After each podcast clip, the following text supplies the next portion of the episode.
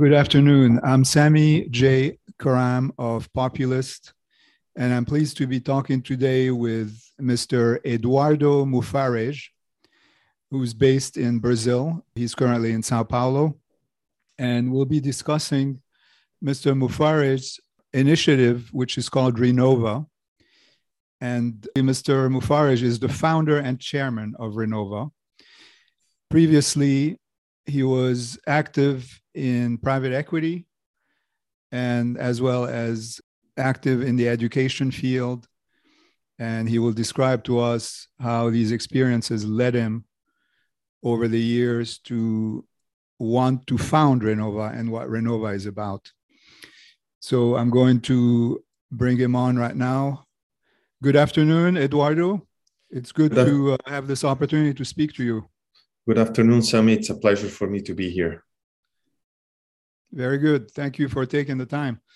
So uh, perhaps you can start by telling us what Renova is. What is the mission of Renova? And what are the different programs that you're offering? And we'll take it from there.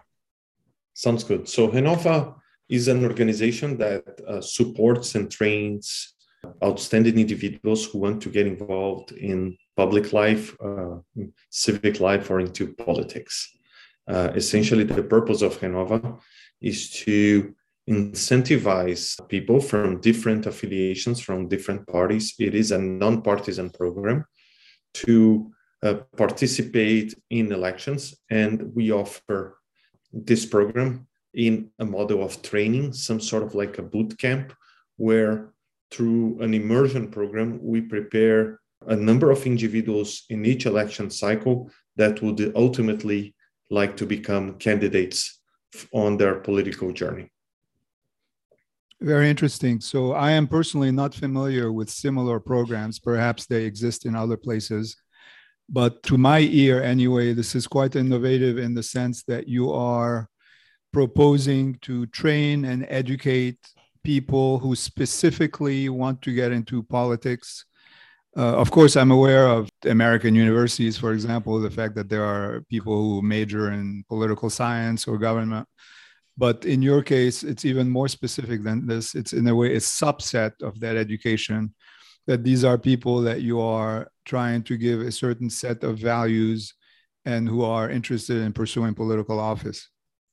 Exactly. We understand that the politics they have become very self-inflected or a very hard circle to break in while you have a generation of people that perceive that the better way to drive change is by getting involved in policy by getting involved in politics. But through the traditional mechanisms meaning the parties uh, traditional parties established it's very hard for people to penetrate.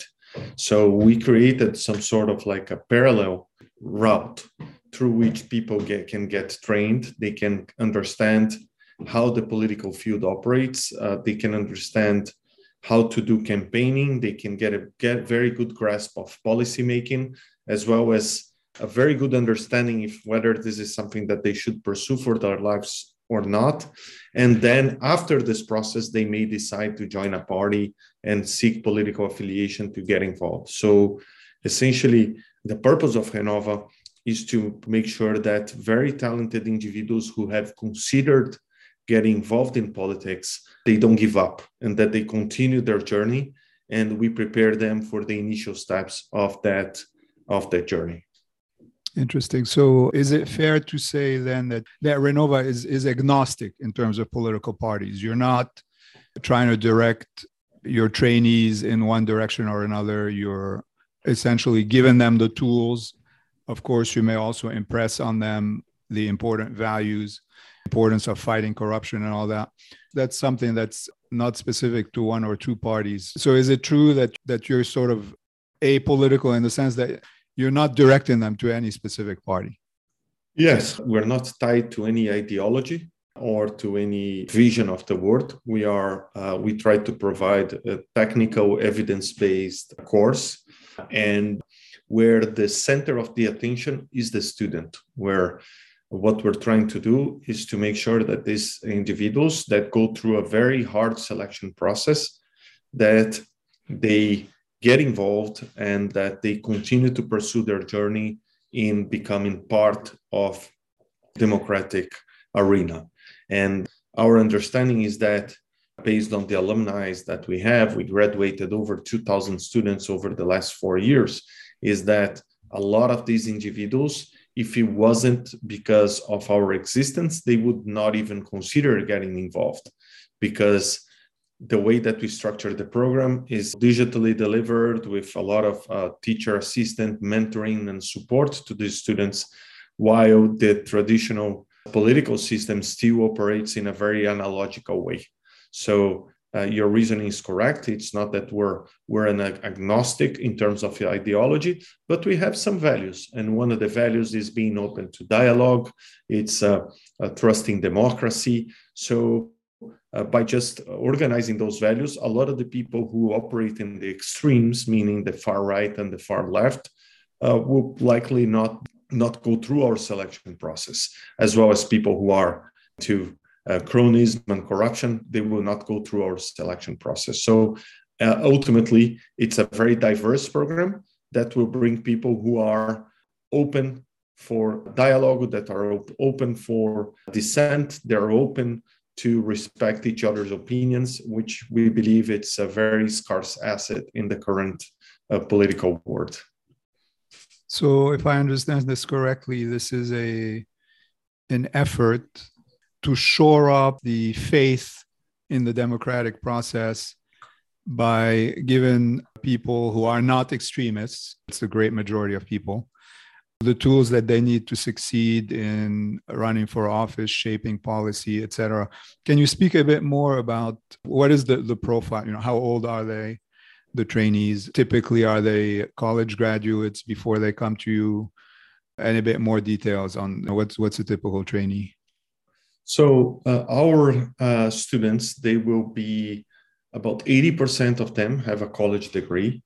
Uh, they are from pretty much every region in Brazil. We have uh, we had people applying to the program that were from every city in Brazil that had more than 100,000 inhabitants. Uh, Brazil has a very fragmented uh, municipal base, it's 5,571 5, municipalities, and uh, they are from a diversity of gender. Out of our graduates, about 35% are women, 65% men. Just so you have a sense, in the Brazilian Congress, that number of 35% women is, is approximately half of that. We have very mixed diversity in terms of race. We have about 40% of our students which are non-white, uh, meaning they're black and mixed, while and the rest would be uh, white. So it's a pretty diverse program. And the profile are people who are average age about 34 years old, people who have gone through different uh, experiences in life and that have this intention of impacting society through uh, political engagement. So, okay. and how, how, long is the program? And give us an idea of maybe a one or two courses so people can get a, a more specific, you know, more tangible idea of what it's about the the program has a length of four months is a, a 220 hours program and it's delivered remotely with some in-person sessions done throughout the country. In brazil the program is divided in three parts. The first part is self-awareness and the reasons why you want to get involved in in politics and civic life. The second element is policy making. So, how do you understand the way policy making is done, and how do you get a better understanding of you know the state of security, health, fiscal situation, balanced government balance sheet, and financials, and so on. And the third is uh, on how to run campaigns effectively because we know that these candidates will have to run their campaigns and it's really important that, that they have a good understanding of how they can do that. One thing that I did not mention, Sami, is that our program is only open for people who have never uh, taken any position in, in, in the political space. So we only take people who are new individuals in the political arena. So no traditional politicians. Okay. Understood. What in your own background led you to want to do this? Uh, give us more details about your activities in the past, in particular as they pertain to your to the evolution in your own mind that led you to decide that this was something that needed to be done. By the way, I should uh, I haven't said it yet, and in case it, it's not obvious to listeners, Renova is a nonprofit, and I'm curious to know how you got from A to B essentially. So essentially, in the our first class, our first cohort was in 2018, and our main objective at that time was to make sure that this group that we identified of young talented individuals who wanted to get involved in politics that this group that we identified had the minimal conditions to aspire uh, becoming a candidate. So in the first year of renova we prepared a training program that had 133 students and uh, out of which 117 decided to become candidates. And our aspiration there uh, we were not taken very serious by, as you can imagine, by the traditional politicians. But our aspiration there was to make sure that we're doing a program that uh, would allow these novice candidates to not give up on their political careers. So they were all starting from nowhere. And uh, we developed this training program and we supported them through a six month period until the moment that they decided to be candidates when they decided to become candidates, then they had to go through the parties and through the traditional support programs that exist in Brazil, mainly done by the parties. And uh, we were very surprised that in the first year, our candidates collectively they had 4.5 million votes, and we had 18 of our alumni elected. 18, one eight. That's remarkable. Yeah, which was a very surprising figure. So that just made us uh, realize that we had done something uh, more powerful than we expected in the first place and more meaningful. So we decided to strengthen our program and go to phase two, which was to scale. Because the program on first year, first cohort was very much tailor made, was very individualized. And then we understood that we had to scale. So in 2020, which were the subsequent elections, we had a municipal election and uh, the municipal as i told the brazilian municipal landscape is much more fragmented. Uh, we made a decision to expand the program and try to reach more municipalities. And we we were very much surprised when we opened for enrollments that we had 45000 people applying. 45000 people. that's incredible. During your career before you started renova what is the problem or problems or what are the problems that you identified that uh, you felt renova was the answer to? Is it you know you and i have spoken before you know that corruption uh, in many places by the way not just in brazil in, in, in almost every country uh, corruption is a big problem or at least cronyism in, in some countries if not outright corruption. You know this may be one of the things that you were trying to address. Are there other problems that you think Renova is the answer to?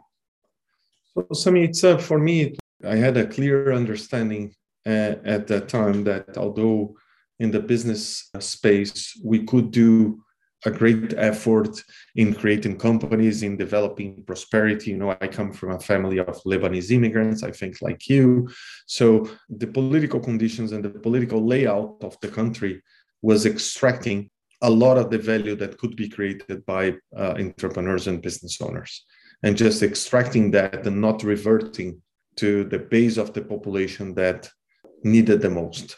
So my decision at that time was to how can we f- consider how can we think about doing something uh, different in a sense that how can we change the faces and the and the habits and the behaviors of our politicians and creating conditions for this new generation to be more stronger participants and being part of the evolution of the of the democratic uh, process. So this was the trigger. And uh, there is no developed country where the political class is completely underdeveloped. Uh, we know that. So countries that we admire, they will have a strong political class. So you look at Canada, or you look at the, you know Australia, different countries, U.S. in a normal stage. So those are, and in Brazil, we always believe that we could you know run our businesses, but not be bothered by the the the politics. But what happened is that you know those things are very much intertwined, and what they created is that a system which penalizes essentially everyone. So this is the trigger so the design was how can we train people and how can we incentivize people so that we change the faces of our politics and also we change the habits of our politics. You used an important word that when, when you said extractive. Uh, the word extractive is also used by uh, academics and other people who uh, do work on uh, the problem of rent seeking or of cronyism. For example, Professor Acemoglu at MIT uses that term, and others also. And uh, the opposite of that is inclusive. In other words, uh, instead of running an extractive economy or uh, benefiting from an extractive economy, to uh, develop the structures, the the consciousness in some way of uh, trying to make the system more inclusive, so that the benefits of the economy are not captured by an increasingly smaller and smaller percentage of the population. Is that a different way of describing part of your mission? At- yes, that's a different way, but it's uh, accurate. Is your coursework addressing uh, corruption specifically, or is it uh, sort of implied or tangential to the to the training? It does uh, involves uh, corruption but i think you know the more important thing that we try to select is uh, that we try to address is making sure that in our selection process we are only picking people who have limited flexibility ethical flexibility. And uh, so ultimately what we end up doing is we bring people who are very much aligned with a mission and a long-term view uh, and also has very much ingrained the values of transparency, the values of accountability, the values of you know responsiveness, and so on. So we run tests which are essentially to, try to understand what's the moral and what's the uh, ethical flexibility that our candidates have. And if the ethical flexibility is too high, we don't select them. Given that you're now in the political arena, not you personally, but uh, your trainees. And you do have a political mission, even though it's not an ideological mission. What are some of the main criticisms? But I can I can guess at some. So let me let me try to put one forward, and you can tell me whether you're hearing that criticism and how do you counter it. So one criticism might be that while at the end of the day your intentions are good uh, this is still, after all, a program designed uh, by the elite for, for the elite, and that it may be, in their words, in the words of a critic, out of touch with uh, the more pressing needs of somebody who's maybe at the struggling, you know, at the bottom of the social and economic uh, ladder, and that needs a more urgent change it probably is the reason why we're seeing a, a throughout Latin America a lurch to the left that you have that uh, feeling by many people that you know they need something sooner. They're struggling. They're promised things by politicians most of which will not be delivered but that's a separate topic. What, what would you say to some of that criticism? First of all our program is free and is open to anyone uh, who goes through the selection process. And if you are a person that has a, a, financial limitation in terms of the time dedication, we will provide you, you, you, request financial aid and we'll provide you a stipend. So essentially what we're trying to do is granting access to whoever wants to do. So there is no, if you have a financial limitation to attend, we will support you. Uh, so by doing that, we're we're not only accessing the tiny cities in Brazil, but the, you know from the large cities like São Paulo to the tiny cities, but we're also granting access to people from different socioeconomic backgrounds. Uh, the other element is we see that the stab, the political establishment wants to to to stay where they are and you know with, of course if you meet a politician you understand the politician's objectives is to remain in power that's the that's the first priority. If they don't remain in power, they lose their job. So it's like an individual that don't want to lose their job. So that's pretty much understandable. But what, what we're trying to do is essentially telling the Brazilian population and the society in general that, that there are alternatives because we came across many times hearing from the general public that there is no one strong or there is no one good that we can vote for. So there is always this strong limitation. So we don't see people that we would like to vote for. We don't see people who would be potentially uh, amazing uh, candidates. So there is there was this sense in the population that there are not uh, enough strong candidates out there or candidates that would fit into their aspirations and criteria. That's what we're trying to do ultimately, Sami. Providing the society and the, the population with alternatives. Right. Will the society and the population pick those alternatives? It's not up to us, it's up to them. No, at least we get out of this situation where people just say that there is no one good to vote. And we're sure. breaking that circle. That's uh, that's uh, that circle. These are very fair responses. It's open for everyone, you know, as long as the applicant to the program is not a crazy extremist, as long as they value, as you said earlier, as they value dialogue and the exchange of ideas. Because you know if, if somebody who's very extremist does, does not value dialogue right? That's in a way that's almost the definition of an extremist. And and then that kind of uh, makes the whole program moot.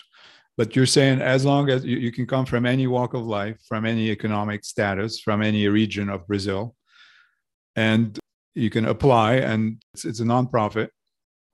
And so uh, i think this is a very fair argument to counter uh, you know the criticism that that I alluded to earlier, uh, because it's open, that this is a forum in, in some ways that's open to to uh, to all people. Criticisms will always come, especially for the people who are the big fans of e- immobil- of, the stat- of the status of quo. The status yeah. quo. Yeah. And I believe that you know we are we need to support the nonconformists because the nonconformists are the ones who will change the world. So my goal is to to support that. Very good. Can you tell us uh, before we wrap up some of the things you're thinking of uh, for the future of Renova? Are you do you have plans outside of Brazil, or perhaps you're already active outside of Brazil? So we we we did provide benchmark to 20 organizations outside of Brazil.